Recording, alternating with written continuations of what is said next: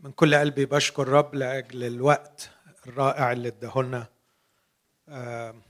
دايما بنتصور إنه نجاح أي مؤتمر أو فرصة مثل هذه بتعتمد على واحد أو اثنين لكن أكيد هناك أشخاص كثيرين بنقدم الشكر للرب اولا ولهم علشان يكون لينا هذا الوقت المبارك.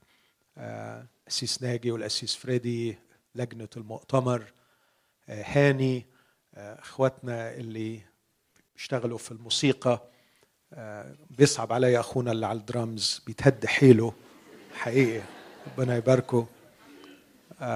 الأشرز داليا كل أخواتنا اللي بيشاركونا علشان يكون لينا أنتوا بحضوركم بدون كل هذه العناصر ما يكونش لينا فرصة إن إحنا نتعزى ونتعلم ونتبارك فبشكر الرب لأجل كل هذا. آه النهارده عندي شغل كتير محتاج أخلصه ودي مشكلتي دايما إنه على آخر المؤتمر ببدأ أفهم الموضوع بتاع المؤتمر. فلما ببدأ أفهمه ببدأ أقول آه يبقى دلوقتي ممكن. فطبعا صعب إن أنا أخلص كل حاجة فأحاول إن أنا أجتهد أكون مختصر. وأوصل الأفكار النهائية اللي أشعر إنه كان لازم أشير إليها لكن كل واحدة فيهم موضوع محتاج دراسة. عايز أستوضح أو أوضح سوري أوضح نقطتين طلب مني الأسيس فريدي إني أوضحهم لأنه البعض ارتبك بسببهم وبشكره وفعلا أشوف إنه من المهم إن أنا أوضحهم. النقطة الأولى بخصوص الفكرة اللي قلتها امبارح عن الخلاص إنه بترفع إيدك وتاخد خلاص. أه بقول لأ الحق الإنجيل مش بيقدم خلاص لكن بيدعوك للاتحاد مع مخلص. ودي من وجهة نظري نقطة جوهرية جدا ومحتاجين إن إحنا ندافع عنها ونوضحها. المسيحية مش بتبيع خلاص. كل الديانات بتقدم خلاص. المسيحية بتدعو الارتباط والتوحد وتبعية مخلص هو يسوع المسيح. وأنا ككارز لا أكرز بالخلاص لكني أكرز بالمخلص. لم أعزم أن أعرف شيئا بينكم إلا يسوع وإياه مصلوبا. فأنا لا أقدم للعالم خلاص وطريقة خلاص لكني أقدم للعالم مخلص إذا الشخص قبله وتبعه بيخلص وبيعيش رحلة الخلاص. فهم من هذا الكلام وكأنه لا توجد نقطة بداية لكن أنا ما قلتش أن ما فيش نقطة بداية. عندما تقبل المخلص وتقبل تبعية المخلص فدي نقطة بداية أكيد. وإن كنت ينبغي أن أكون أمينا وأقول أنا شخصيا ما أعرفش نقطة البداية بتاعتي. وأعتقد أن في ناس كتير قوي بدأوا أكيد كان في نقطة بداية لكن وجود نقطة بداية لا يحتم أن تعرف وتتذكر نقطة البداية. لكن على الأقل أدرك الآن أني تابع ليسوع المسيح.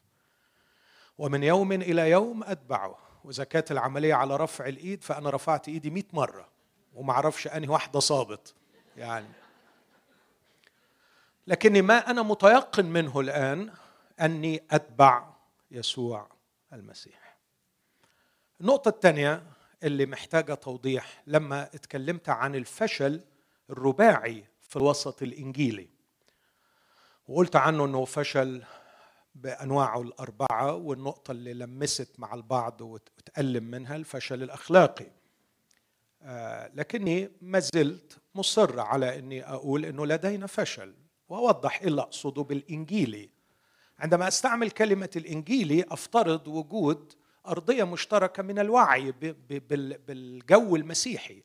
فالعالم المسيحي به فئة ضخمة جدا ايفانجيليكال فلما أقول الإنجيلي أقصد كل الإنجيليين في كل العالم. الطوائف الإنجيلية ودي ليها سمات. مش معقول هدي محاضرة ماذا أقصد بما أقول evangelical لكن you can Google هتلاقي إن في أربع سمات بتميز الإنجيليين على مستوى العالم واللي تمتد جذورهم إلى فترة الإصلاح في القرن السادس عشر. لماذا نتكلم عن الفشل الإنجيلي؟ لأني إنجيلي. أتكلم عن الفشل الإنجيلي لأني إنجيلي وأشرف بهذا وأشكر نعمة الله التي جعلتني في هذا الوسط اللي علمني الكثير وأنا مديون له بالكثير. ولماذا أتكلم عن عيوبه؟ لأني في قلبه فأعرفها. لا أستطيع أن أتكلم عن عيوب الآخرين لسببين لأني مش وسطيهم فما أقدرش أكون شايف كل العيوب. بس كوني مش شايفها هذا لا يعني إنها مش موجودة. من الناحيه الثانية اخلاقيا لا يليق بي حتى إذا عرفتها إني أتكلم عنها. لا يليق أن أتكلم عن عيوب الطوائف الأخرى سواء كانت العيوب موجودة أو مش موجودة دي مش أخلاق. يعني آه، يصادق عليها المسيح. لكني من الجانب الآخر أشعر بمسؤولية أخلاقية أن أتكلم عن عيوبنا كإنجيليين. وإن كنت بصدق أحب إخوتي الذين أخدم بينهم فأعظم شيء أعمله إني أتكلم عن عيوبنا. فنقد الذات هو البديل الوحيد لهدم الذات. إذا لم ننقد أنفسنا سوف نهدم أنفسنا.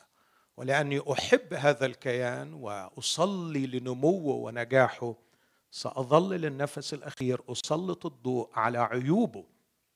ولا نخجل. الإنجليين يتمتعوا بهذه الفضيلة إنهم بيكتبوا كتب عن عيوبهم.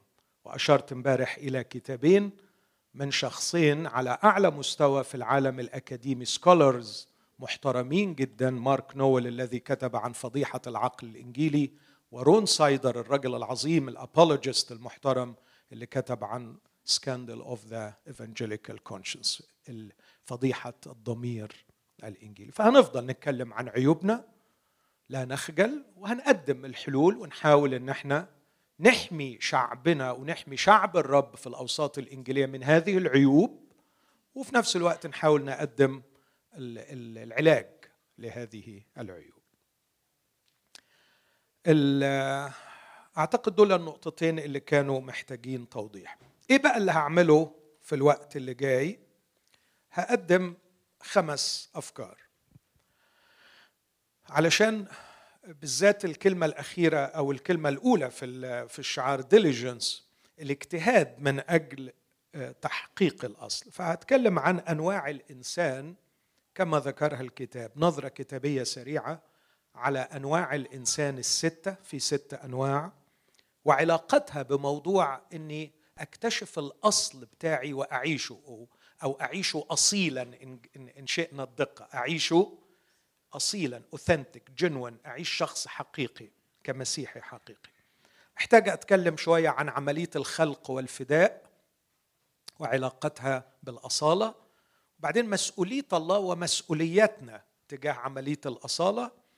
وأختم بنمو الاصلي أو الأصيل بالتحرير ثم نموه بالتكوين. ودول الفكرتين اللي أشرت إليهم في كتابات بولس وكتابات بطرس. لما بينظر إلينا كعباد عابدين بنقدم لله. التقديم لله في روميا يقود إلى الحرية فيبرز الكيان الأصيل. حيث توجد العبودية لن يبرز الأصيل. الحرية حتمية وده كررته كتير امبارح. الحرية حتمية من أجل الأصالة. المستعبد عمره ما هيعيش الأصالة عمره ما هيكون حقيقي وأصيل. بغض النظر عن نوع العبودية إذا كانت عبودية للكيمياء بتاعت جسمي أو العبودية بتاعت الشيطان أو العبودية بتاعت التقاليد أو العبودية بتاعت المجتمع أو العبودية بتاعت قادة مستحيل هكون نفسي وأكون حر أكون أصيل من غير ما أكون حر. فبولس بيشجعنا على تقديم ذواتنا لكي نختبر الحرية. بطرس بيمشي في سكة تاني. تقديم ذواتنا ككهنة نقدم أنفسنا لله مش من أجل الحرية لكن من أجل تكوين أنفسنا. فنحن شركاء مع الله في خلق أنفسنا وصناعة أنفسنا وده برضه هحاول أني أوضحه. لكن خلوني أبدأ بإني أقرأ جزء لكي نستمتع معا ونحن نسمع كلمة الله. أقرأ جزء من بطرس الثانية أصحاح واحد فأستأذنكم نقف مع بعض وإحنا بنقرأ الأعداد الأولى من واحد ل 11 من بطرس الثانية واحد. ويا ريت نركز في كل كلمة بنقراها. فكل كلمة من الله نقية ممحوصة كفضة سبع مرات. سمعان بطرس عبد يسوع المسيح ورسوله إلى الذين نالوا معنا إيمانا ثمينا مساويا لنا ببر إلهنا والمخلص يسوع المسيح. لتكثر لكم النعمة والسلام بمعرفة الله ويسوع ربنا. كما أن قدرته الإلهية قد وهبت لنا كل ما هو للحياة والتقوى بمعرفة الذي دعانا بالمجد والفضيلة. اللذين بهما قد وهب لنا المواعيد العظمى والثمينة لكي تصيروا بها شركاء الطبيعة الإلهية. هاربين من الفساد الذي في العالم بالشهوة. ولهذا عينه وأنتم باذلون كل اجتهاد قدموا في إيمانكم فضيلة. وفي الفضيلة معرفة وفي المعرفة تعفف وفي التعفف صبر وفي الصبر تقوى وفي التقوى مودة أخوية وفي المودة الأخوية محبة. لأن هذه إذا كانت فيكم وكثرت تصيركم لا متكاسلين ولا غير مثمرين لمعرفة ربنا يسوع المسيح. من الجانب الآخر لأن الذي ليس عنده هذه هو أعمى قصير البصر قد نسي تطهير خطاياه السالفة. لذلك بالأكثر اجتهدوا أيها الإخوة أن تجعلوا دعوتكم واختياركم ثابتين. لأنكم إذا فعلتم ذلك لن تزلوا أبدا. لأنه هكذا يقدم لكم بسعة دخول إلى ملكوت ربنا ومخلصنا يسوع المسيح الأبدي. آمين. هذه هي كلمة الرب. تفضل.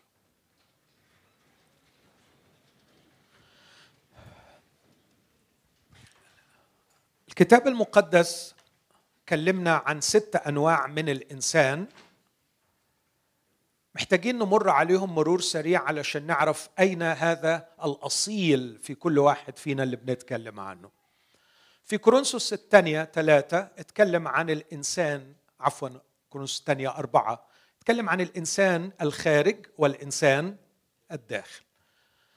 ومعناهم ببساطة المكونين الأساسيين في الإنسان المكون الجسدي والمكون الروحي. فالإنسان عبارة عن جسد وروح. فالمكون الروحي للإنسان الداخلي هو اللي اسمه الإنسان الداخل. البادي من بره الجسم من بره بيسميه الإنسان الخارج. لكن في في كورنثوس الأولى تعبيرين تانيين استعملهم الرسول بولس الإنسان الأول والإنسان الثاني. فقال الإنسان الأول آدم تراب من الأرض الإنسان الثاني الرب من السماء. الإنسان الأول هو آدم الإنسان الثاني هو الرب يسوع المسيح. باعتبار أن الصورة الأصيلة للإنسان قدمها الله للعالم في آدم الإنسان قبل أن يوجد كان موجودا في اللوجوس كان موجود في منطق الله في فكر الله في عقل الله.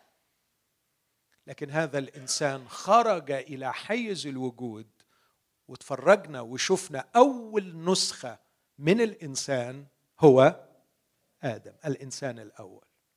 لكن هذه النسخة فسدت وهتكلم عن الفساد بتاعها. ولم نعد نعرف ملامح الإنسان.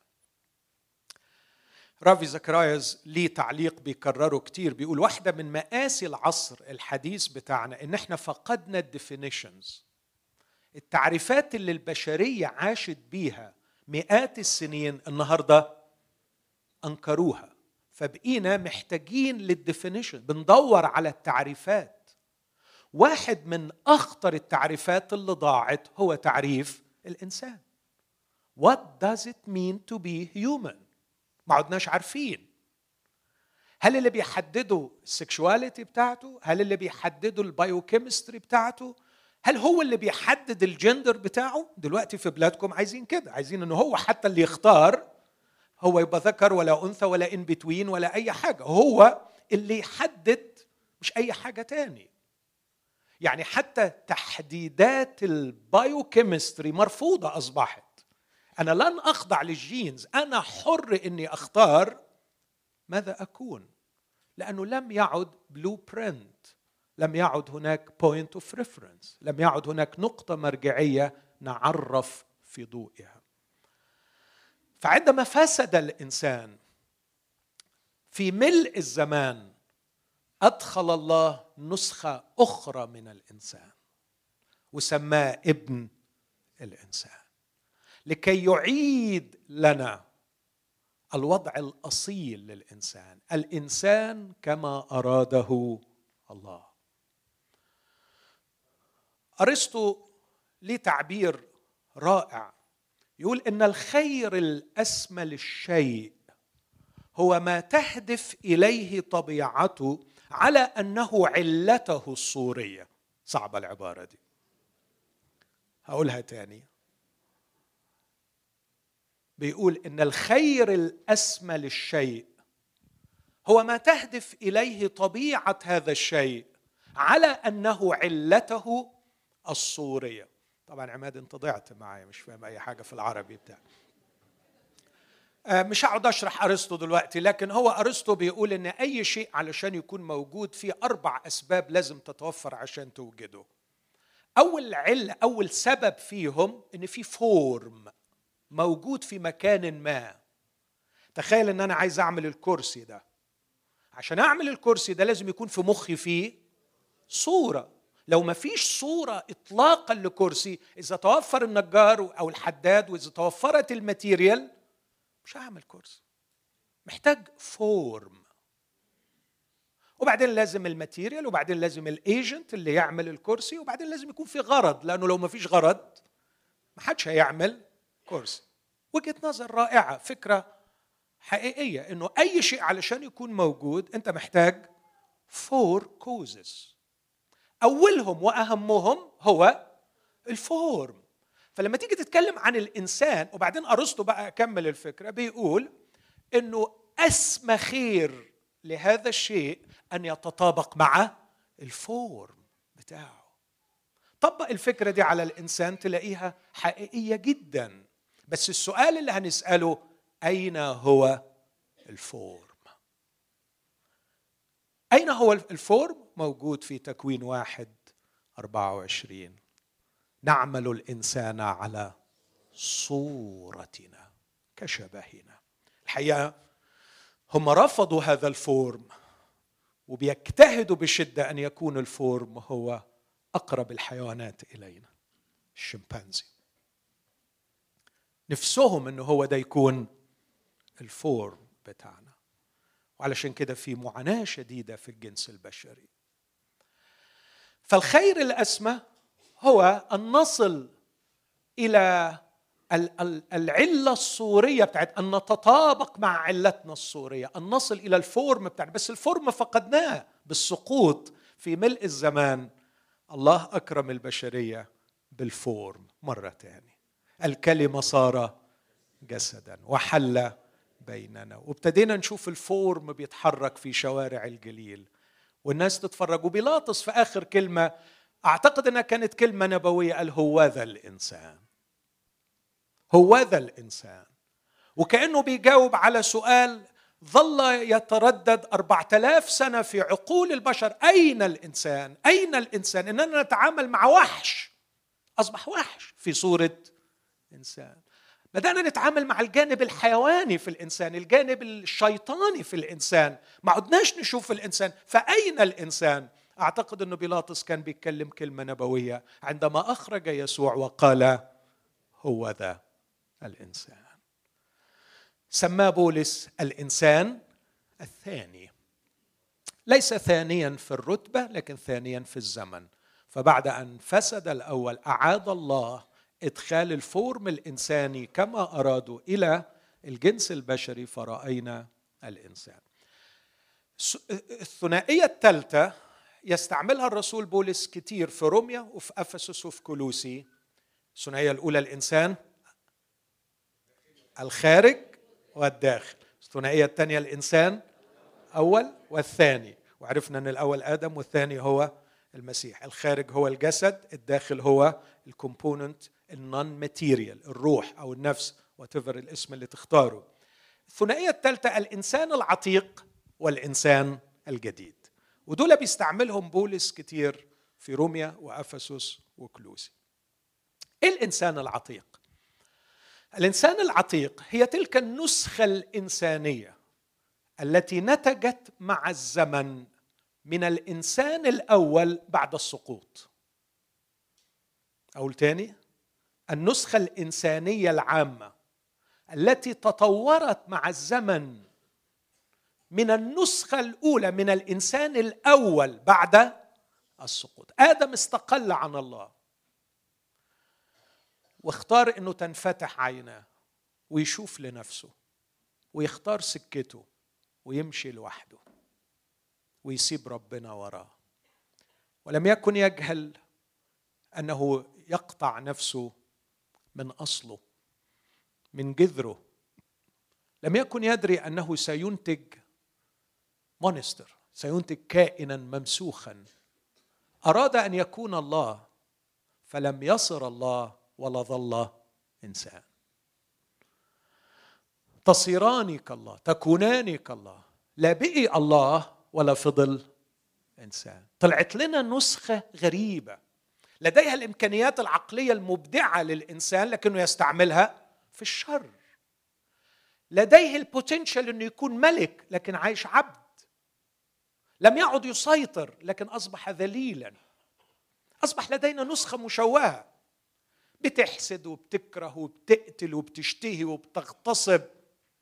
مجمل السمات البشرية التي رأيناها في الجنس البشري التي وصلت بسبب السقوط النسخة دي بولس بيسميها الإنسان العتيق. وبولس ما عندوش رحمة مع الإنسان العتيق. بيقول لك ده لازم يتقطع.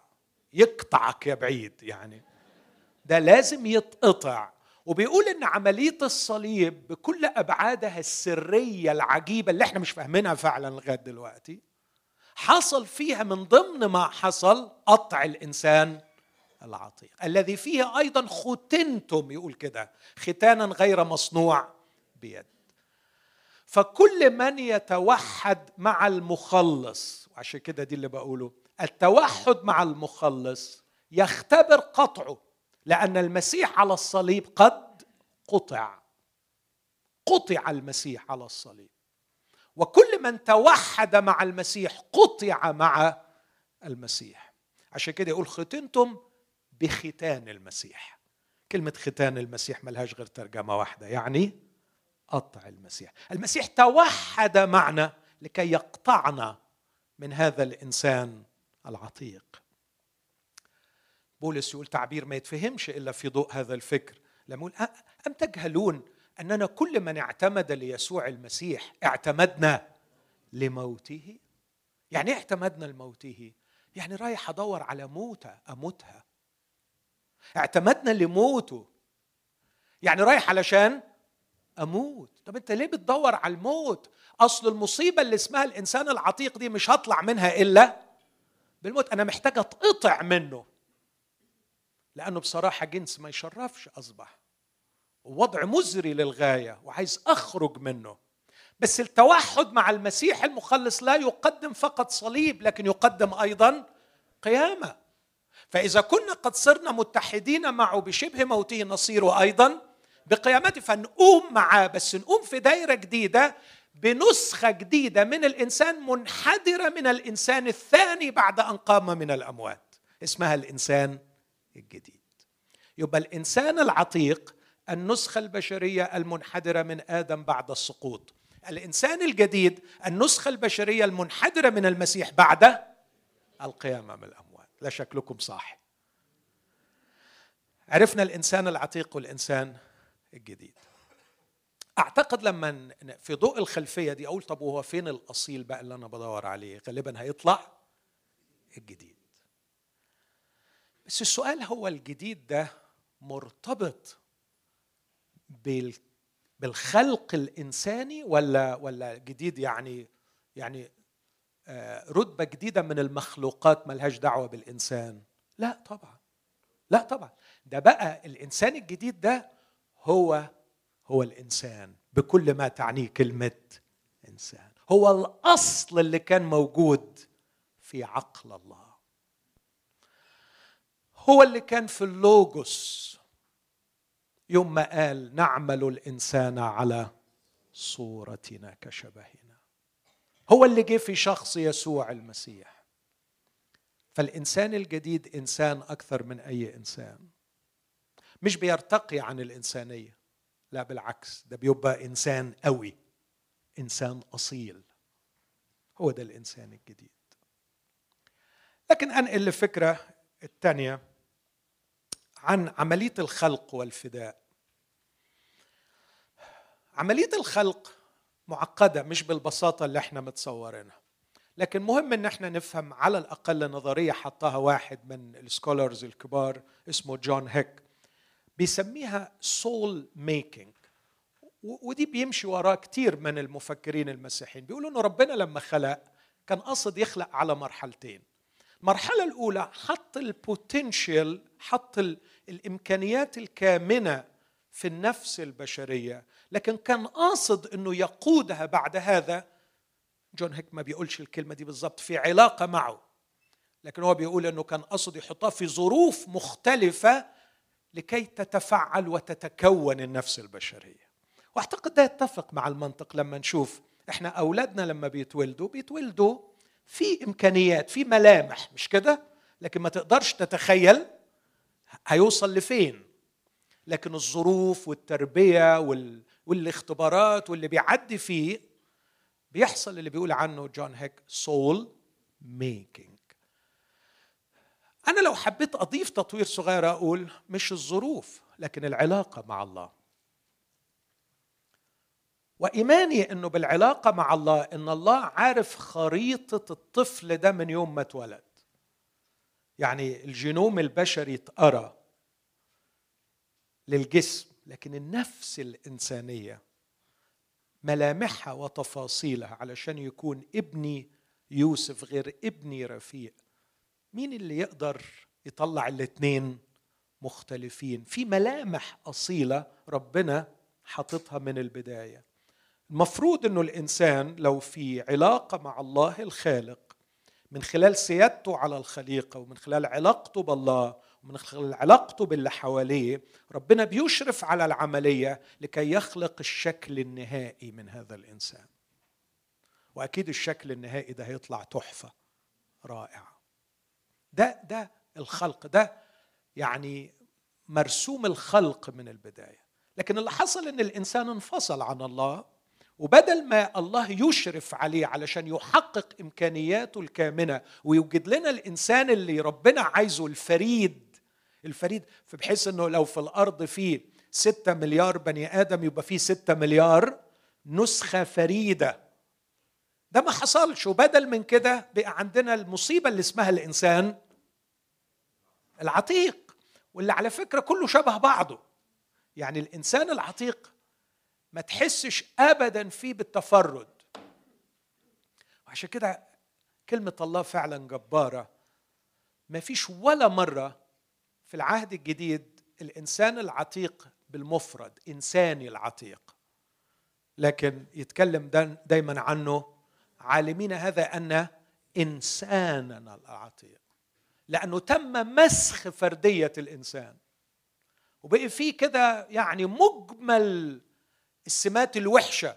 كل واحد بس مشارك فيها بنصيب غير الثاني طبقا للتربية بتاعته والظروف اللي بيتحط فيها.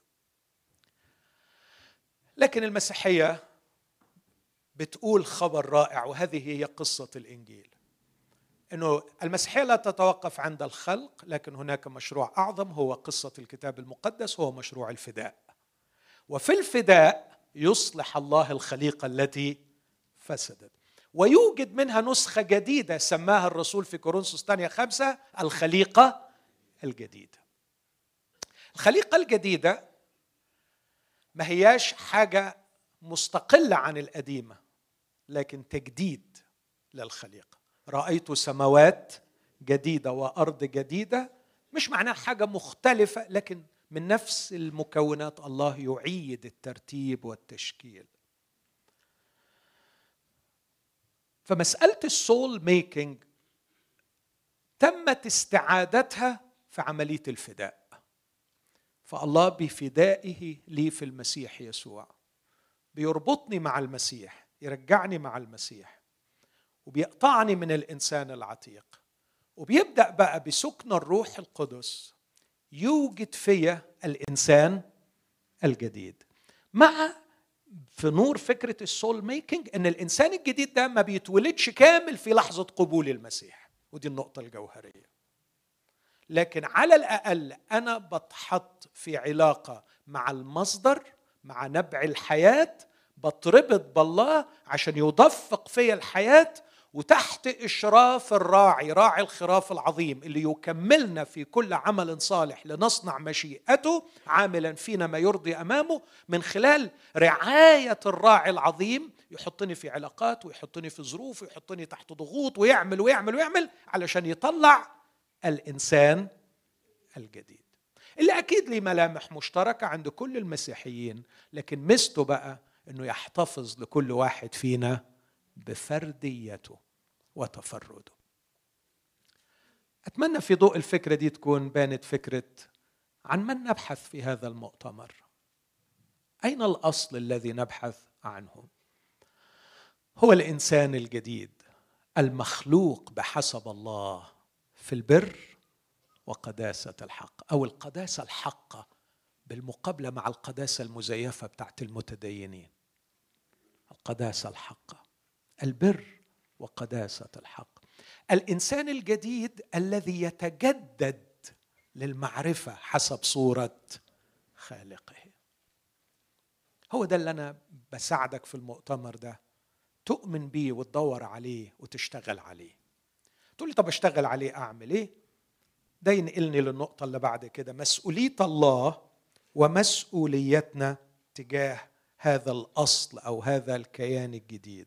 اللي يقول عنه بولس إن كان أحد في المسيح فهو خليقة جديدة. هل الخليقه الجديده على فكرة اللي بيحصل معانا دلوقتي على المستوى ده هيحصل مع الأرض والسماء وهيحصل مع الجسم بس في المستقبل. يعني سألبس الجسم الجديد.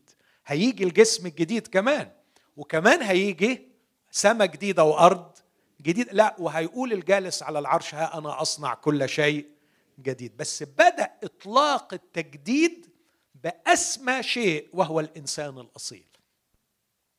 فإحنا بنعيش النهارده أروع خبرة إن الله اللي هيجدد كل شيء بيجدد دلوقتي إنسانيتي أنا. بصوا بقى أهو يمكن ده السؤال اللي أسأله لربنا في السماء. قول لي إيه سر عشقك للإنسان؟ ما أعرفش. عنده حاجة غريبة. ذهلت لما في مرة بقرأ كده مقالة عن بيل جيتس فلقيت بيقول إنه هو أشهر philanthropist في كل التاريخ البشري. الكلام ده من أكثر من عشر سنين. هو أشهر philanthropist فقعدت أدور على معنى كلمة philanthropy فلقيتها من مقطعين philo anthropy anthropy يعني إنسان philo يعني عشق أو شغف. فالناس الخيرين اللي بيهتموا بالبشر بيسموهم philanthropist لأنه دفع 60 مليار. دفع 60 مليار من ثروته للبشر. بس فوجئت مفاجأة كانت رائعة إن ال philanthropy دي جت في العهد الجديد. واكتشفت إن أول philanthropist هو الله. الآية في تيطس ثلاثة حين ظهر لطف مخلصنا الله وإحسانه. دور على إحسانه في اليوناني تلاقيها his philanthropy إحسانه عشقه للجنس البشري. وساعتها قلت wow هو ما دفعش ستين مليار لكن دفع دم ابنه بسبب عشقه للإنسان.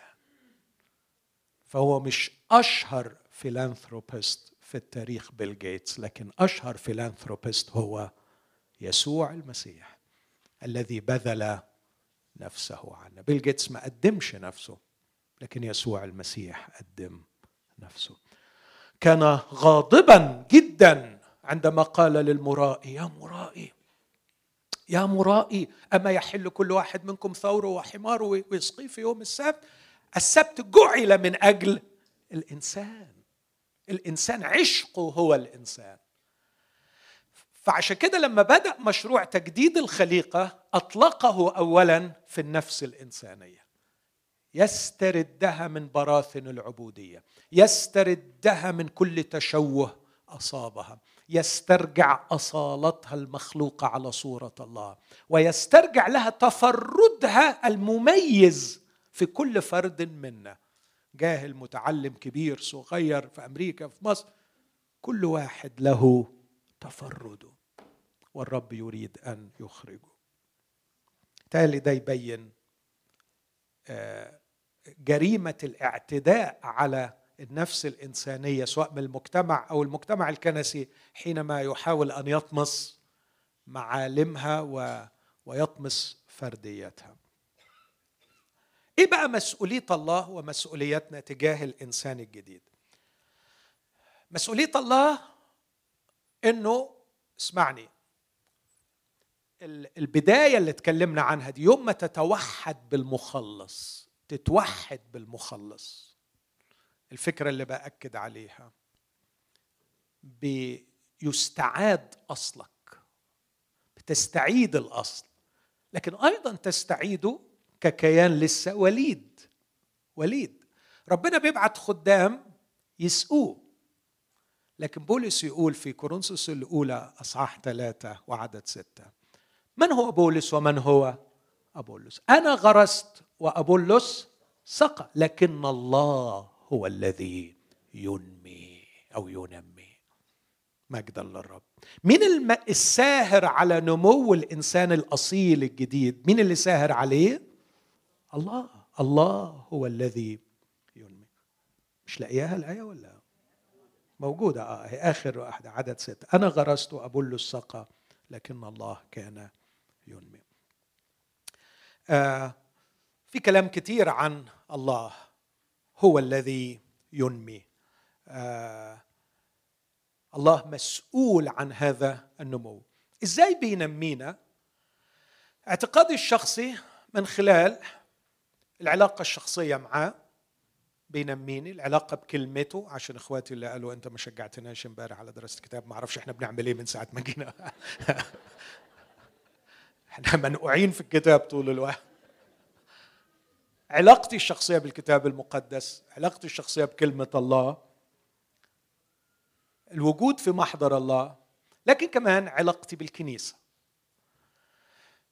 أنا مستحيل أنمو وأتعلم بدون إخواتي. وخدوا بالكم يا أحبائي دي بصمة ربنا في الكون. هو عامل كل أجزاء الكون كلها معتمدة على بعضها. وده انعكاس لطبيعته هو هو ثالوث حتى هو قائم بسبب هذا النوع من الشركة في داخل ذاته.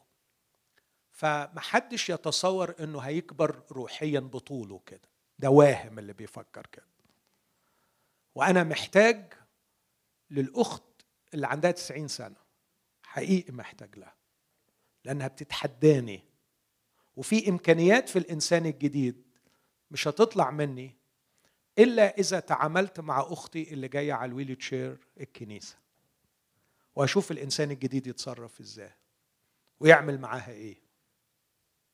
فأختي دي أنا محتاج لها ومحتاج للشخص اللي بيطبطب عليا ومحتاج الشخص اللي بيغلس عليا. صدقني. وربنا ما يحرمكمش من غلاسة بعض.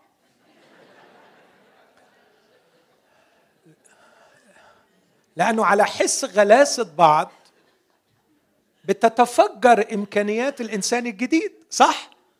طب هو الجديد ده مش غفور وصبور؟ طب إزاي يبقى غفور وصبور لو ما كانش ربنا يكرمه بأخت تغلس عليه أو أخ يغلس عليه؟ حقيقي صحيح. بص يا حبايب وانس دخلنا في علاقة مع بعض هناك الضغط حتمي.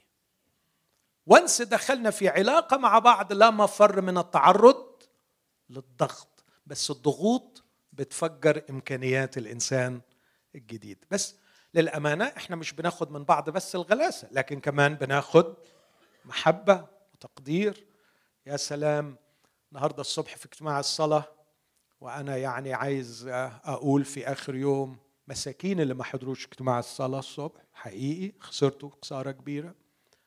اخواتي الصبح راحوا تلموا عليا وصلوا لي. يا يا مروح حاسس ان أنا واخد كنز. اخواتي بيصلوا لي. فهتاخد بركات زي كده. هتاخد عطايا ثمينة. وهتاخد غلاسة كمان. والاثنين مهمين. إذا كنت بتفكر مش إنك to feel good لكن to be good لو بتفكر إنك تكون إنسان حلو وصحيح وسوي وقوي انت هتقبل الاثنين وهتحب الاثنين وهتشعر بأهمية الاثنين لكن لو انت بتدور على كنيسة يطبطبوا عليك ويخلوك to feel good في على فكرة الكنائس دي. go online the best church in my area يطلع لك عشرة ابعت لكل واحدة فيهم قول لهم إيه ال services اللي تقدروا تقدموها لي يبعتوا لك مندوب من عندهم يعرض عليك كل ال services تعمل check على ثلاثة تروح بعد كده ثلاث حدود ورا بعض تتشيك إيه الأخبار وفي الآخر أنت تختار واحدة وتقول لهم مبروك عليكم هعمل ال deal معاكم هبقى member عندكم. و... وأنتوا بقى تشوفوا لي بقى ال contract هيبقى هدفع عشور قد إيه. و... يا دي واحد من الكتاب المسيحيين كتب عليها كتاب McDonaldization of the church وانصحكم تقروه الكتاب ده. إنه بقت ماكدونالد. كنيسة بتقدم services وال services بتاعتها محفوظة ومعروفة. Anyways أرجع تاني وأقول الله ينمي الإنسان الجديد من خلال علاقتي الشخصية معاه لكن كمان من خلال علاقتي بالكنيسة. لكن تيجي النقطة الثالثه في غاية الأهمية. أعمال العناية الإلهية. كل يوم ما فيش حاجة صدفة في حياتي. كل يوم بيخبطني في حد بيخبطني في حاجة. أقول الصدق في المسيح. ما فيش سلام بالصدفة. ما فيش مقابلة بالصدفة. مش لكل إنسان في صدف في كوانسيدنسز كتيرة. بس للأشخاص الذين وضعوا أنفسهم بين يدي الله لا توجد صدف. في ناس حصلت لها حوادث. يقولوا لي إزاي حصل صدفة؟ آه ما عنديش مانع إنها حصلت صدفة. بس بالنسبة للشخص الذي وضع نفسه بين يدي الله لا توجد صدفة. لأن إلهي صاحب السلطان يجعل كل الأشياء تعمل معا للخير. وما هو الخير؟ أرسطو أقول تاني. ما هو الخير الاسمى لي أن يهدف الشيء إلى علته أن يتطابق مع علته الصوريه أن نكون مشابهين صورة ابنه ليكون هو بكر بين إخوة كثيرين. هذا هو الخير. فيدخلني في علاقة مع حد يبعث لي حد يقول لي كلمة يجيب لي شغلانة معينة. أعمال العناية الإلهية. أعمال العناية الإلهية بتطلعني بتفجر طاقاتي بتعرفني على نفسي. يحطني في مواقف كنت مستحيل أعرف أخلق الموقف. وبعد ما يحطني في الموقف أطلع من الموقف أكتشف إيه ده؟ ما كنتش أعرف أنا. بيعملني. مش بس بيعرفني على نفسي لكن بيعملني من خلال المواقف. بيؤلمني بيضغطني بيحسن إلي بيفرحني. أعمال العناية الإلهية. الله كان ينمي. ينمي إنساني الجديد. من خلال العلاقة معه من خلال إخواتي ومن خلال أعمال العناية الإلهية. وسيطره الله على الألام على التجارب على الضيقات على الحرمان على الإحسان everything كل شيء. هذه هي مسؤولية الله. ما أعرفش في حاجة بتزن في دماغي من من بدري هقولها وأخلص منها. من ساعة ما رديت على حكاية الفشل الأخلاقي اللي وسطينا كإنجليين. كنت بتفرج على بيل ماهر. بيل ماهر راجل أمريكاني معروف يمكن لمعظمكم من أشد الساخرين يعني ال ال ال الكتاب السياسيين الساخرين واخد واخد كذا جايزة وعنده برنامج تلفزيوني كذا برنامج تلفزيوني وناجح قوي. فمرة كان بيسخر من المسيحيين فقال لهم كلمتين وجعوني قوي. الكلمة الأولانية قال لهم I'm not a Christian. Exactly like most of you. بيكلم المسيحيين وبيقول لهم I'm not a Christian. Exactly like most of you. كلمة توجع. فأحسن تسمعوها من ماهر صمويل. أحسن ما تسمعوها من بالماهر على الأقل ماهر بيصلي من أجلكم. وبيبحث بحب عن خيركم. إذا كنا لا نواجه فشلنا الأخلاقي بأنفسنا وننتقده. ده مش يلغي وجود الفشل. وبدل ما نسمعه من بره من التلفزيون نسمعه من أنفسنا. الأمر الثاني مرة قال لهم كلمة أنا بعتبرها الراجل ده بيفكر بطريقة غريبة. ما صحكمش تسمعوه كتير يعني. بس يعني بيقدم أحيانا حاجة زي اللاهوت. قال أنا أعتقد هو بيقول كده. I'm not a follower of Jesus Christ. And you as well. You are just fan of Jesus. Fans of Jesus. وأنا بشوف إن الكلمة دي جبارة تشرح حاجات كتير. إنه مرات بندور على fans ليسوع مش على followers. لكن كخدام للمسيح إحنا مش بندور على fans. إدي يد ليسوع. شجع يسوع. لكن بندور على followers ليسوع. إذا كنت هتقبل تكون follower تابع تلميذ ليسوع المسيح مفيش في حياتك حاجة صدفة. وهيخبط فيك يمين وشمال بالمرض والصحة والفقر والغنى والمحبة والكراهية والفشل والنجاح. وغرضه النهائي إنه يعملك ويطلعك الإنسان الذي بحسب الله. ما هي مسؤولياتنا؟ مسؤولياتنا علشان ال diligence ده for authenticity مسؤوليتنا علشان ننمي الأصيل. مسؤوليتنا تجديد الذهن. وده اللي امبارح اتكلمت فيه كتير. ما عنديش طريقة تاني أساعد بيها نفسي وأساعد بيها إخواتي إلا إني أغير عقلي. وعندي يقين إن لما اغير عقلي كل حاجة هتتغير. المناهج والطرق العملية من ممكن حد ربنا يفتح عليه يطلع منهج يغير. مرة زمان قريت بروشور في كنيسة من الكنائس كيف تتعلم تشفي المرضى في كورس ثلاثة أيام؟ حقيقي بس تدفع 90 دولار. ففي مناهج كتير حتى إزاي تتعلم تشفي العيانين يعني موجود. موجود. أمريكا فيها كل حاجة. كل حاجة. فممكن برضو واحد يقول لك إزاي تبقى authentic من كورس ثلاث أيام بكامل المؤتمر؟ ب... لا لا لا ما فيش ال business ده خالص. لكن في تحدي للأفكار وربما من خلال التفكير وإعادة التفكير تحدث الاستنارة فيأتي التغيير. اسمعوني في اللي هقوله ده. أفسس أربعة يقول عبارة عبقرية. يقول خلعتم الإنسان العتيق ولبستم الجديد. أفسس 4 22 خلعتم. أفسس 4 24 لبستم. بس بين الاثنين تيجي عبارة من ثلاث كلمات. وتجددتم في روح ذهنكم. أو تجددتم بروح ذهنكم.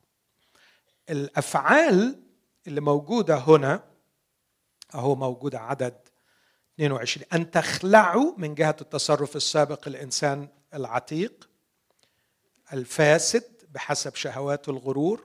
كلمة شهوات الغرور ديسبشن يعني بسبب استجابته للكذب زي ما كنت بقول امبارح العالم اللي إحنا فيه كله أكاذيب. فكلمة شهوات الغرور مش دقيقة هنا لكن deceiving حاجات آه، كلها كذب وخداع. وتتجددوا بروح ذهنكم عدد 24 من فضلك وبعدين يقول في عدد 24 وتلبسوا الإنسان الجديد. تخلعوا وتلبسوا الأفعال هنا في الترجمة العربية مش دقيقة قوي لكن هي بتشير إلى فعل ماضي لكنه مستمر. خلعتم الإنسان العتيق تجددتم في روح ذهنكم ولبستم الإنسان الجديد. وقفت زمان وقفة طويلة. كنت في خدمة في الكويت مع الأسيس فريدي وموريس وكان مؤتمر عن الإنسان العتيق والجديد. ووقفت عند تجتدتم بروح ذهنكم ولقيتها كلمة عبقرية. إنه في لحظة الالتقاء بالله حدثت استنارة في جوهر الذهن. روح الذهن روح الشيء هو جوهره.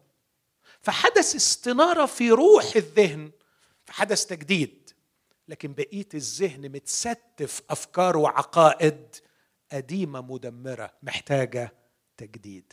هنا بقى يجي عملك أنت في رومية 12 تغيروا عن شكلكم بتجديد أذهانكم. أطلقت الشرارة الأولى في لحظة استنارة.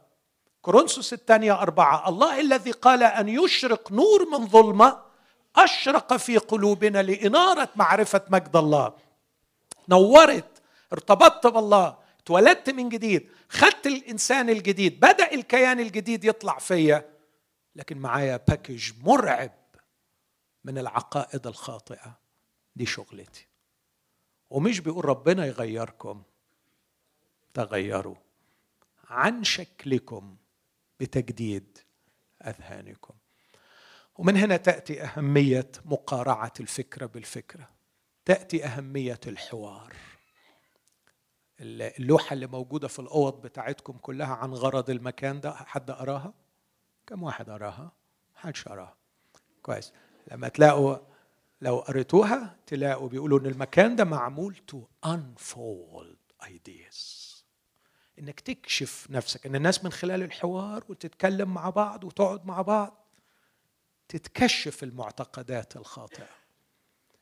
ده المفروض إنه يكون في ال groups في الكنيسة المجموعات في الكنيسة. المفروض الكنائس بتعمل كده مع بعض إنه الناس تفكر وتتحاور وتتناقش علشان يحدث التجديد. فدي مسؤولياتنا.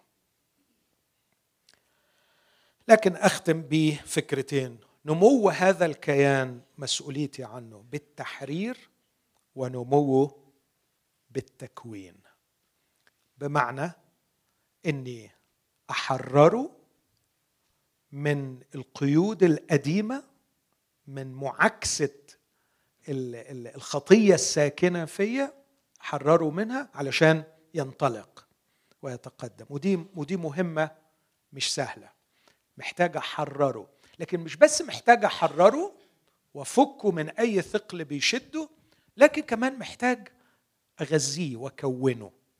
فأنا علي مسؤولية في تحريره عشان ينطلق وعلي مسؤولية في تكوينه. مفهوم كلامي؟ هوضح أكتر بس على الأقل أطمن آه إنه آه يعني نفسي في رياكشن منكم. مرة كنت في آه كنيسة في قصر الدبارة بخدم وكنت بتكلم عن الكينونة الضائعة بين التملك والصورة. فالعنوان كان صعب. فكان معايا شخص بسيط جدا سواق خدني وصلني وحضر معايا الاجتماع. فاحنا راجعين بطمن يعني إنه الرسالة وصلت. فبقول له يا فلان أنت فهمت الوعظة اللي أنا وعظتها النهارده؟ قال لي آه طبعا. فهمتها كويس قوي يا دكتور. قلت له طب ممكن تقول لي فهمت إيه؟ قال لي فهمت إنه الواحد لازم يروح بيتهم ياخدوا الكينونة بتاعته يطبطب عليها ويعتذر لها عن كل اللي عملوا فيها. قلت له صدقني انت جبت من الآخر.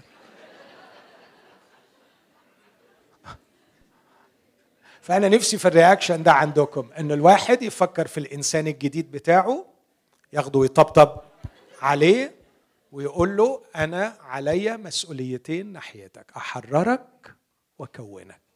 أمين؟ حقك عليا حبيبي.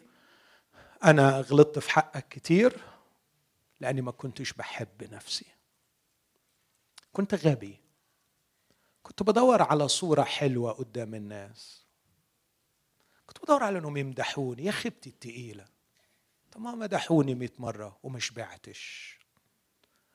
أنا مش هدور على صورة. لكن يا حبيبي يا أنا قول له كده. يا حبيبي يا أنا حقك عليا غلطت في حقك.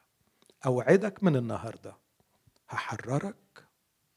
من كل قيود غبية بتعطلك لكن كمان سأسهم في تكوينك. هكونك هكبرك هعلمك هخليك أحلى واحد. قول لنفسك كده. إيه أنت كده هتعلمنا نحب نفسنا. يا أخي بحب اللي ربنا حبه. غلط. ربنا حبني ولا ما حبنيش؟ بيحب إنساني الجديد ولا ما بيحبوش؟ طب يعني ده تبقى حتى قلة ذوق إن ما أحبش اللي ربنا؟ بيحبه. ربنا بيحبني. فأنا هحبني. حبني مش بس الصورة لكن الأصل. هحبني. واوعدك يا إنساني الجديد يا غلبان يلي أهملتك كل السنين إني هبدأ أهتم بيك. وهكره إني أكون مجرد صورة. أنا لما ببقى صورة أنا بأسهم في كيان زائف خلقه المجتمع وللأسف أنا اطحنت فيه وتم تسييلي لكي أكون جزء منه يحقنوني في جسد هذا الزيف. لكن أنا مش هعمل حاجة عشان خاطر الزيف ده تاني. أنا هعمل من أجل إنساني الحقيقي الأصيل المخلوق بحسب الله في البر وقداسة الحق. السؤال إزاي؟ كيف نحرر وكيف نكونه في كلمة واحدة بالتقديم اليومي. بالتقديم اليومي. بولس كتب لاهوت كبير عظيم. كنت بدأت كتابة عنه بس للأسف ما قدرتش أكمل بسبب المشغوليات. لاهوت التقديم. ماذا يقصد بولس عندما يأمرنا ويحرضنا أن نقدم؟ نقدم. وماذا يقصد بطرس عندما يقول نقدم؟ قدموا ذواتكم لله. روميا ستة لو تتعب يا داليا روميا ستة بيتكلم عن التقديم. تقديم بعد الحساب اللي يمكن أشرنا إليه في مسألة تجديد الذهن. حساب يعني تشغل عقلك مش يعني تحسب بأرقام لكن حاسبين واحسبوا. الكلمة آه، جاية من نفس الأصل بتاع لوجوس. يعني تشغل المنطق. لكن كمان تقدم. أقدم زوات قدموا زواتكم لله. رمية ستة. كذا مرة يكرر كلمة قدموا. عدد 12 إذا لا تملكن الخطية في جسدكم المائت لكي تطيعوها في شهواته. ولا تقدموا. أعضاءكم آلات إثم للخطية. بل قدموا ذواتكم لله كأحياء من الأموات وأعضاءكم آلات بر لله. وبالطريقة دي فإن الخطية لن تسودكم لأنكم لستم تحت الناموس بل تحت النعمة. من هنا أجيب وقت وطاقة.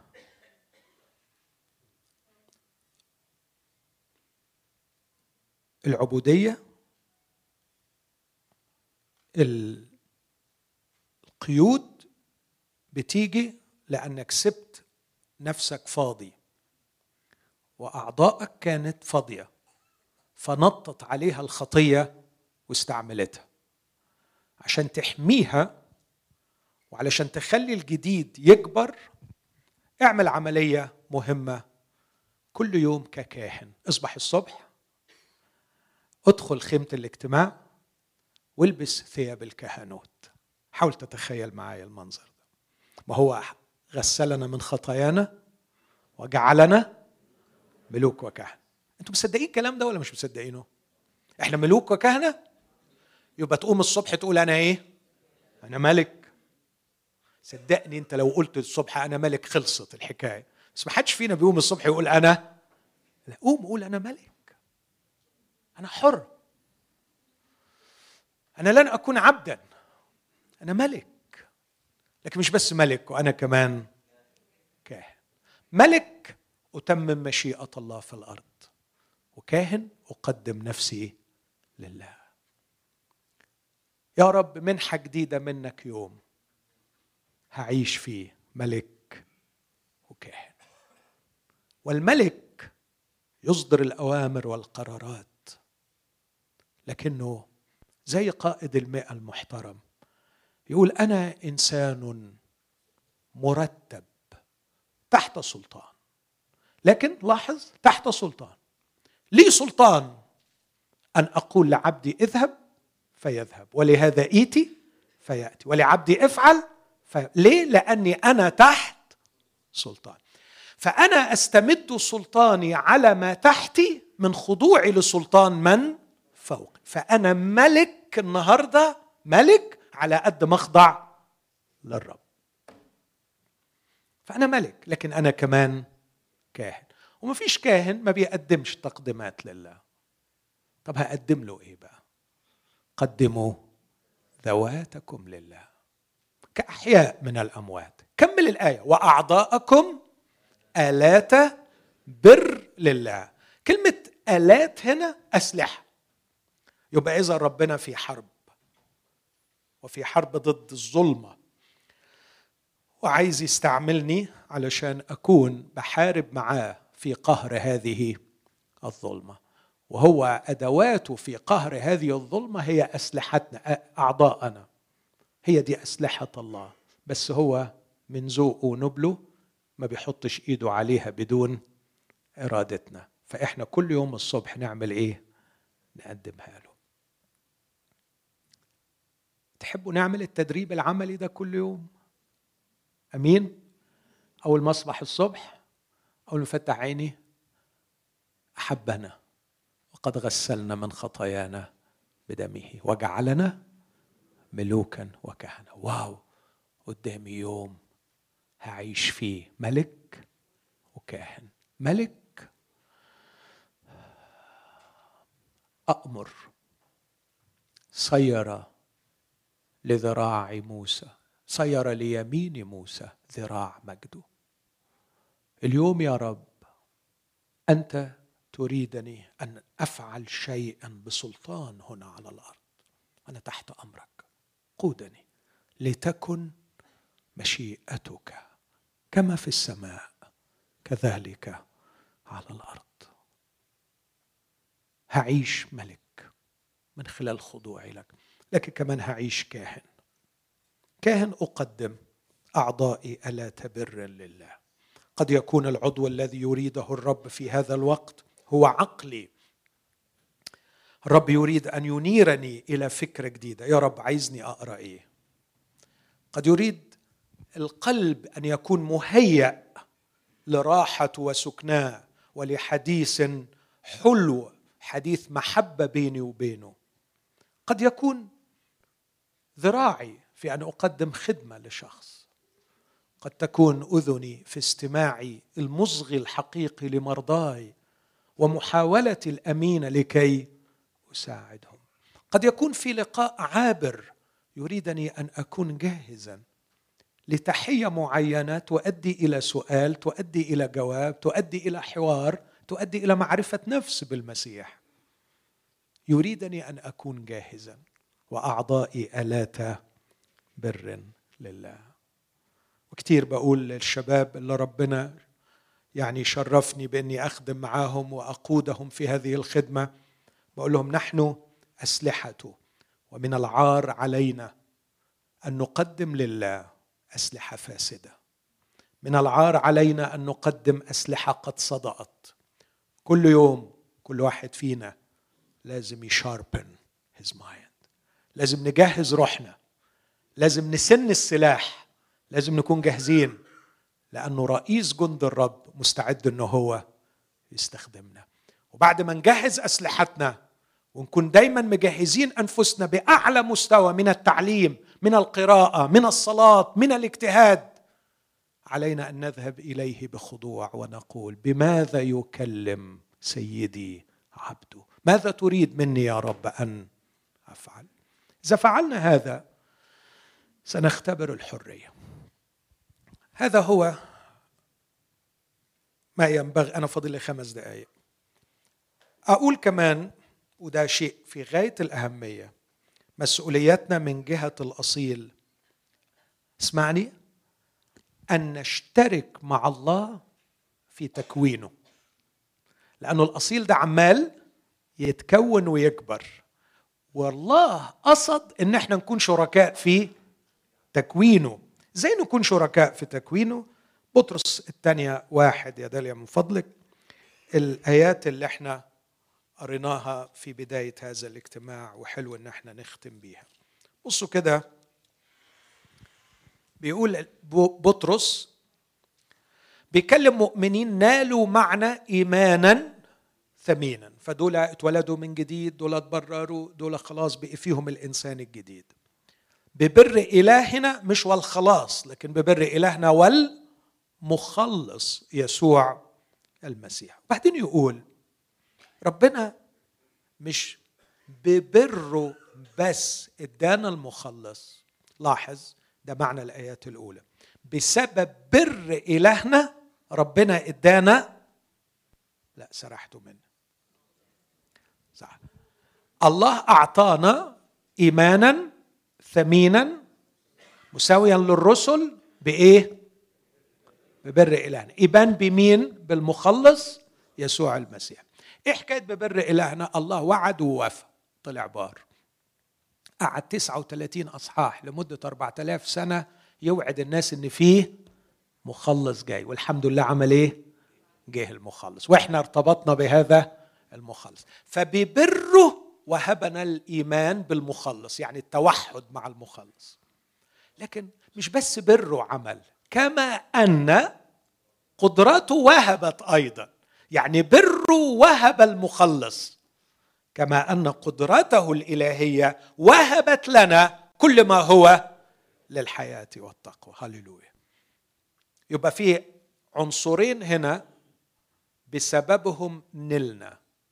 بسبب بر الله نلنا الإيمان بالمخلص. وبسبب قدرة الله نلنا كل ما هو للحياة والتقوى. كل الإمكانيات اللي تخلينا نعيش اسمعني the godly life not the good life. كل ما هو مش للحياة الجيدة لكن كل ما هو للحياة والتقوى ال godly life ودي يمكن تحسم صراع. انت ناوي على إيه؟ ناوي على godly life ولا good life انت عايز حياة جيدة مستريحة ولا عايز حياة تقوية إلهية؟ فبره وهب وقدرته وهبت. طب والحاجتين دول نوصل لهم إزاي و... و... واستمتعنا بيهم إزاي؟ من خلال معرفتنا للذي دعانا بالمجد والفضيلة.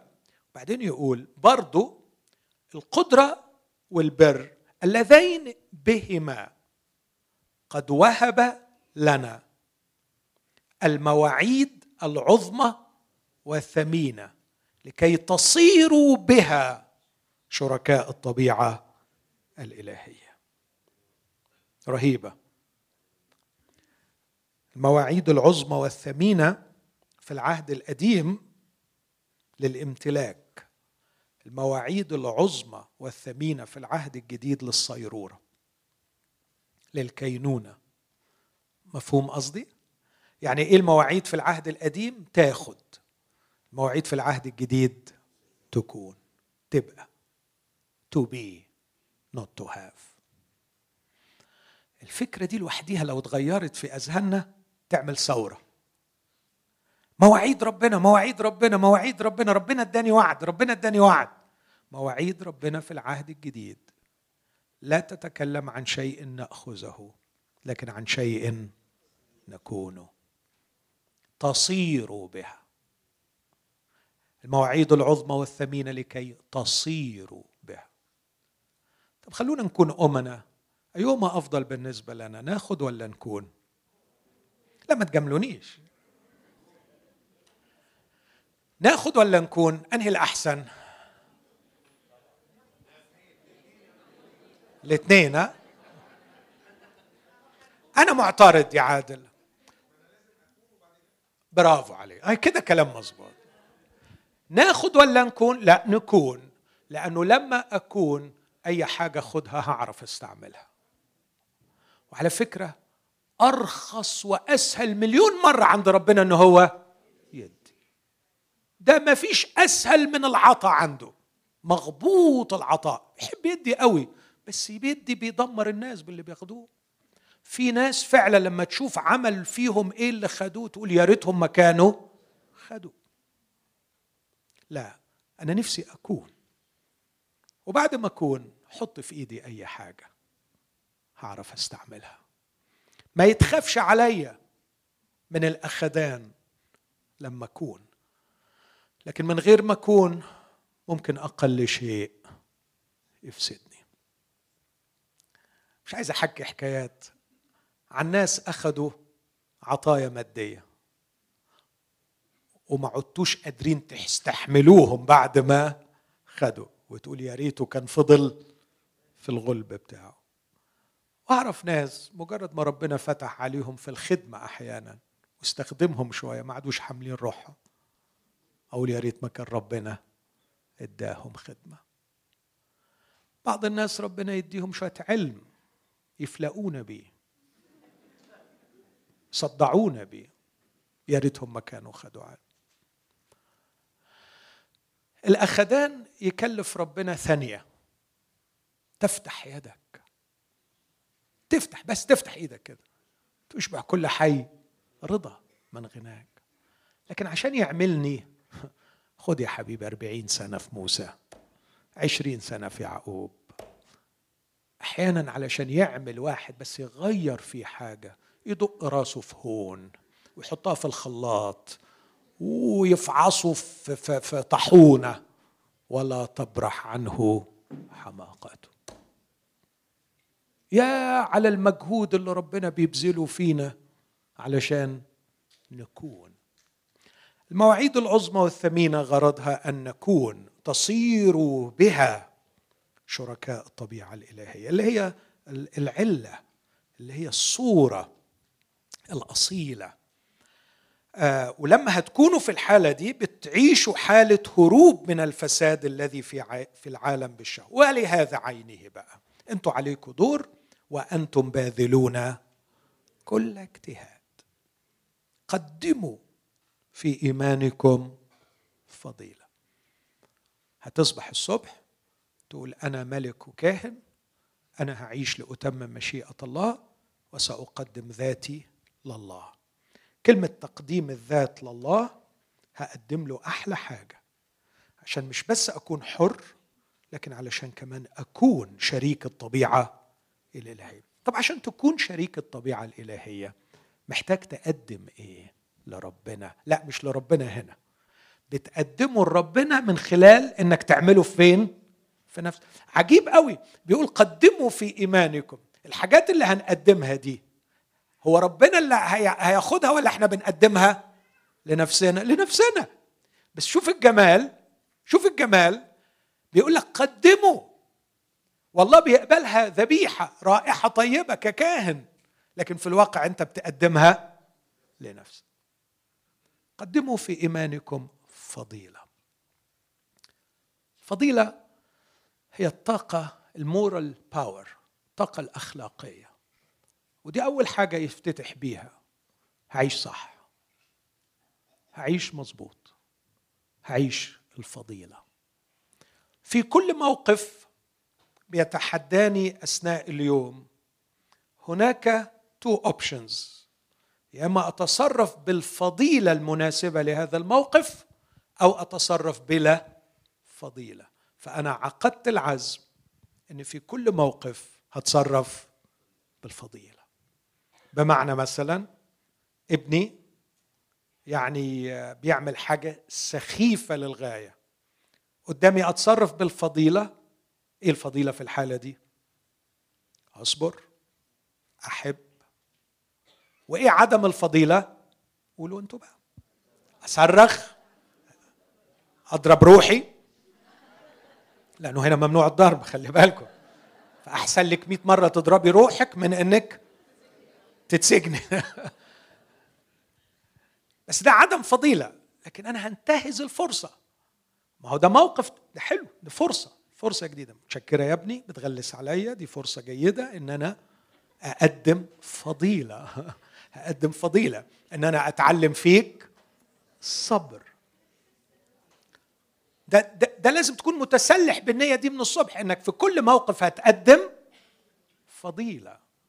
قصة بحكيها كتير عن صديق عزيز في في نورث أمريكا أستاذ كبير قوي في الطب ربنا أكرمه عالم من العلماء الضخمين جدا. وكان بيقرأ كتابه في الصبح وبعدين الرب حط قدامه قصة جيحزي وبيقول له يا رب القصة دي قصة غم. الراجل ده بوظ كل حاجة فعلا وطلع من البيت مغموم بسبب القصة بتاعت جيحزي إنه بوظ كل حاجة والحكاية انتهت ببرص منظر بشع. فرايح الشغل وهو متضايق. بس لما راح الشغل كان زوجة أحد الملوك العرب كانت مريضة في ذلك الوقت. في معهد ضخم جدا في أمريكا. فلما راح لها آه، قالت له يا فلان حط إيدك تحت الوسادة بتاعتي. فحط إيده لقي مبلغ رهيب من الأوراق الخضراء. فقالت له ده ليك. قال لها بمناسبة إيه؟ قالت له عشان أنت اعتنيت بيا اعتناء زيادة عن اللازم. وعلى الفور على الفور قال واو. ما كانش صدفة الغم اللي طلعت بيه من قصة جيحزي حي هو الرب. لا آخذ شيئا. ما خدش منك شيء. يا ستي أنا عملت واجبي. أنا عملت شغلي. الست صدمت. قالت له أنا مستغربة. أنا أول مرة أشوف طبيب عربي بيرفض اللي أنا بقدمه له. قال لها أنا بشكرك بس أنا مسيحي. وإيماني المسيحي يمنعني أن أفعل هذا الشيء. بعد أسبوعين راحت السماء وقبلت المسيح زوجة أحد الملوك العرب. من تصرف شخص قدم في إيمانه فضيلة. قدم. بس الحقيقة إيمان الشخص إن كان ممكن ربنا يجيبها بطريقة تانية. بس اللي هو كسبه في اليوم ده إنه أسهم في تكوينه الداخلي أضاف إلى تكوينه الفضيلة الرغبة في الفضيلة في الفضيلة إني أعيش بالفضيلة. في كل موقف في كل يوم عندي عشرات المواقف التي تتحداني لكي أتصرف بالفضيلة. عندما أعتذر عن خطأ ارتكبته فضيلة. عندما أتوب في قلبي عن فكر شرير تجاه أخي أو أختي فضيلة. قدموا في إيمانكم فضيلة. قد إيه بنحرص على الموضوع ده إنه نفسي تجمع كل الفضائل؟ أني أغني ذاتي بأكبر قدر من الفضائل. كل يوم عندي فرصة أقدم في إيماني فضيلة. لكن كمان وفي الفضيلة معرفة. عشان تقدر تنمي الفضائل دي صعب جدا إنك تكون جاهل. لازم تقدم معرفة. فمثلا عار على المؤمن اللي ما بيقراش. هقولها تاني. عار على المؤمنة اللي ما بتقراش. عار على المؤمن اللي ما بيقراش. مش عايز آخد وقت في إثبات هذا الأمر. فاكرين بولس كان بينه وبين الموت أشبار. رسالة بسيطة واحدة من أروع الأشياء اللي بتورينا عظمة وحي الكتاب المقدس. إيه قيمة الحكاية دي؟ بيبعت يقول له احضر لي الرداء اللي تركته عند كاربوس. أصلا أنا معيش حد هنا وأنا بردان في السجن. وفي احتجاجي الأول لم يحضر معي أحد. الجميع بس اتفرج على كم الفضائل في الجزء ده مش وقته أتكلم فيه. لكن راجل جعان بردان مستني الإعدام. وبعد بيقول له هات لي رداء يدفيني في برد روما القارس بس ما نسيش يقول له احضر لي الكتب والرقوق. عايز أقرأ وعايز أكتب وأنا بموت من البرد وهموت بالسيف بعد قليل. لماذا يا إخوتي أهملنا فضيلة القراءة؟ عايزين تكوين داخلي قوي يمجد الله من غير ما نقرأ عبث عبث. عايزين نقعد على الكراسي ونسمع وخلاص عبث. إذا لم نكن مجتهدين في القراءة لا أمل في تكوين كيان صحي.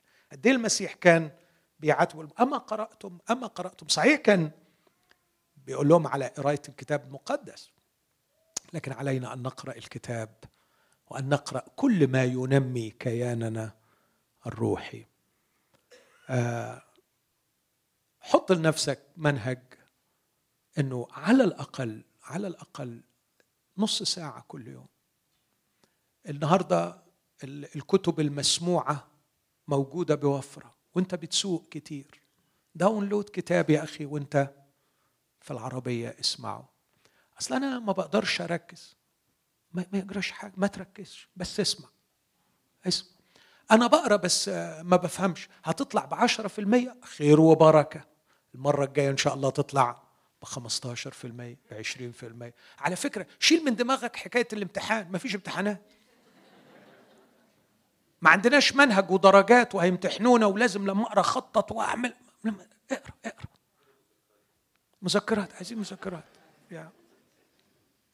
قدموا في إيمانكم فضيلة وفي الفضيلة معرفة. وفي المعرفة تعفف لما هتعرف هتبقى معرض للانتفاخ فحاول تمارس ضبط النفس. وضبط النفس فضيلة أيضا مهمة للغاية لكن جميل إنها تكون موجهة بالمعرفة وضبط النفس. ضبط النفس في الانفعال ضبط النفس في الرموش والمكياج والباروكة زي ما قال القسيس ناجي أنا موافق على كل اللي قاله بس يكون عندنا حتة يعني اتزان decency يعني ضبط النفس. حلو يعني حلو إن إحنا نتزين ونكون في أجمل وضع بس يكون إيه برضه؟ ها؟ decent ما يكونش exaggerated عشان ما يكونش قبيح. أي حاجة بتزيد عن حدها بتتقلب ضدها. فأولاد الله حلو إن هم يمارسوا ضبط النفس. ضبط النفس في الأكل. مهم؟ مهم. ضبط النفس في النوم. ضبط النفس. لابد من ممارسة ضبط ضبط النفس في الكلام. مهم جدا ضبط النفس في الكلام. يعني قاعدين ساكتين نثرثر علشان يعني على رأي إخواتنا اللبنانية طق حنك طق حنك يعني يعني بدل ما ما, ما نطقطق صوابعنا نطقطق حنكنا. نسلي الوقت يعني نضيع الوقت بأي كلام. وكثرة الكلام لا تخلو من معصية. ضبط النفس في السرحان. تسرح في إيه؟ كنت يوم من من من يومين بستقبل زوجتي وأولادي كانوا جايين في المطار فقابلني أخ صديق عزيز. متألم جدا وبسرعة خدني على جنب بيحكي لي مشكلته. بعدين بيقول لي المدير بتاعي بيذلني. بس أنا قلت له أنا ليا إله عظيم وهينقذني. قلت له حبيبي مش مهم اللي قلته له المهم اللي بتقوله لنفسك وانت مروح. قول لي بتقول لنفسك إيه في العربية وانت مروح. قال لي خايف وبقول هيرفدوني. قلت له مش مهم اللي انت بتقوله له المهم اللي بتقوله. قول لي بتقول إيه لنفسك قبل ما تنام. قول لي بتقول إيه لنفسك لما بتخلد إلى نفسك. اللي بتقوله لنفسك هو اللي هتعيشه مش اللي بتقوله للناس. سيبك من اللي بتقوله للناس. مرات بنقول للناس اللي بيحبوا إن هم يسمعوا بنقول للناس اللي خلوهم يمدحونا لما يسمعوا فاللي بتقوله للناس ده آخر حاجة الواحد يفكر فيها. المهم اللي بتقوله لنفسك. ضبط النفس في حوارات الداخلية. قدموا تعفف. وفي التعفف صبر. الحكاية دي ما ينفعش تمارسها يوم وتكسل يوم لكن محتاج إنك تكون صبور وتستمر. صبر. وفي الصبر. قدموا في إيمانكم مع فضيلة في الفضيلة معرفة في المعرفة تعفف في التعفف صبر وفي الصبر تقوى. التقوى هي أنك تكون في حضرة الله كل يوم to be godly يعني ملتصق بالله باستمرار. وأنا أعتقد إنه اللي هيساعدني على الصبر هو إني أستمد معونة من العلاقة معاه. وفي التقوى عجيبة قوي مودة أخوية. إيه بقى المودة الأخوية؟ الموده الأخوية كلمة في اليوناني نادرة وجميلة جدا. فيلوستورجو. والفيلوستورجو سماها سي إس لويس المحبة البيتية بحيث إن أنا أكون عندي شعور بالمسؤولية من ناحية إخواتي. يعني أقول الصدق ما استشعره من مسؤولية كأب تجاه أولادي بالجسد. هو نفس الشعور اللي أشعره تجاه أولادي في الخدمة الفريق اللي ربنا أتمني عليه. نفس الشعور اللي بشعره وأنا واقف أوعظ من ناحية إخواتي. ده الفيلوستورجو إنه دول مش زباين مش عملاء لكن دول إخواتي. وأنا مسؤول أمام الله عنهم. لازم يكون عندك أخ أو أخت أو مجموعة من المؤمنين أنت شاعر بمسؤولية بيتية عنهم. دي المودة الأخوية. حب بيتي. يعني كأنك تقول له خيرك ونموك ونجاحك هو مسؤوليتي. أتخلص من الأنانية. إذا فعلنا هذا نرتقي إلى شراكة الطبيعة الإلهية وفي المودة الأخوية محبة لأن الله محبة. كده نبقى وصلنا للصورة الأصيلة التي يريدنا الرب أن نكون عليها. أتمنى أن الحديث ده يكون إلى حد ما عملي شوية. إدانا حط رجلينا على الطريق. علينا أن نقدم ذواتنا لكي نتحرر من الخطية الساكنة فينا. علينا أن نقدم لكي نسهم في تكوين هذا الإنسان من خلال هذه الفضائل السبعة.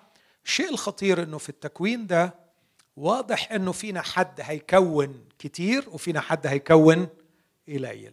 بس اللي أنا مؤمن بيه لغاية دلوقتي ومش عارف مدى صحته إنه اللي هتكونه هو اللي هتدخل بيه. هتدخل بيه للملكوت الأبدي. وعشان كده العبارة الأخيرة رهيبة. بيقول في عدد 11 آه، لأنه هكذا يقدم لكم بإيه؟ بسعة. دخول إلى ملكوت ربنا ومخلصنا يسوع المسيح؟ الأبدي. يعني لو كونت كتير هتدخل كتير. كونت قليل هتدخل قليل ليه؟ اعتقادي لأنه في الملكوت الأبدي حمل المجد وانعكاس النور الإلهي على كل واحد فينا هيكون بحسب القدر اللي هو كونه في فترة حياته على الأرض. لأن الأبدية جمالها كله إني أحمل قدرا أكبر من المجد الإلهي. ينشئ لنا يقول الضيق مثلا أكثر فأكثر ثقل مجد أبدي. أنا إناء فارغ عايز لما أروح السماء اخذ قدر كبير من المجد الإلهي. الله يظهر فيا بشكل أفضل وبشكل أكبر. بس الإناء ده مش هيتكون في السماء الإناء ده بيتكون هنا. فلو قدرت أكون في كياني الأصيل مساحة كبيرة من الفضائل ومن من التقديم الرائع مساحة المجد في الأبدية هتكون أكثر وهكذا يقدم لي بسعة دخول إلى ملكوت ربنا يسوع الأبدي. وفي الطريق بركتين كبار لا أعثر. تخيل إن فعلتم ذلك لن تزلوا أبدا وما ما تشككش وابقى عايش مطمئن واجعل دعوتي واختياري ثابتين ما يبقاش عندي شك في الدعوة والاختيار لكن كمان لا أكون متكاسلا ولا غير مثمر في معرفة ربنا يسوع المسيح لكي تكونوا مخلصين ومثمرين. فاكرين الشعار؟ ها؟ فين الشعار راح؟ مش موجود. مستخبي؟ لكي تكونوا مخلصين وبلا عثرة إلى يوم يسوع أو إلى يوم المسيح. آمين.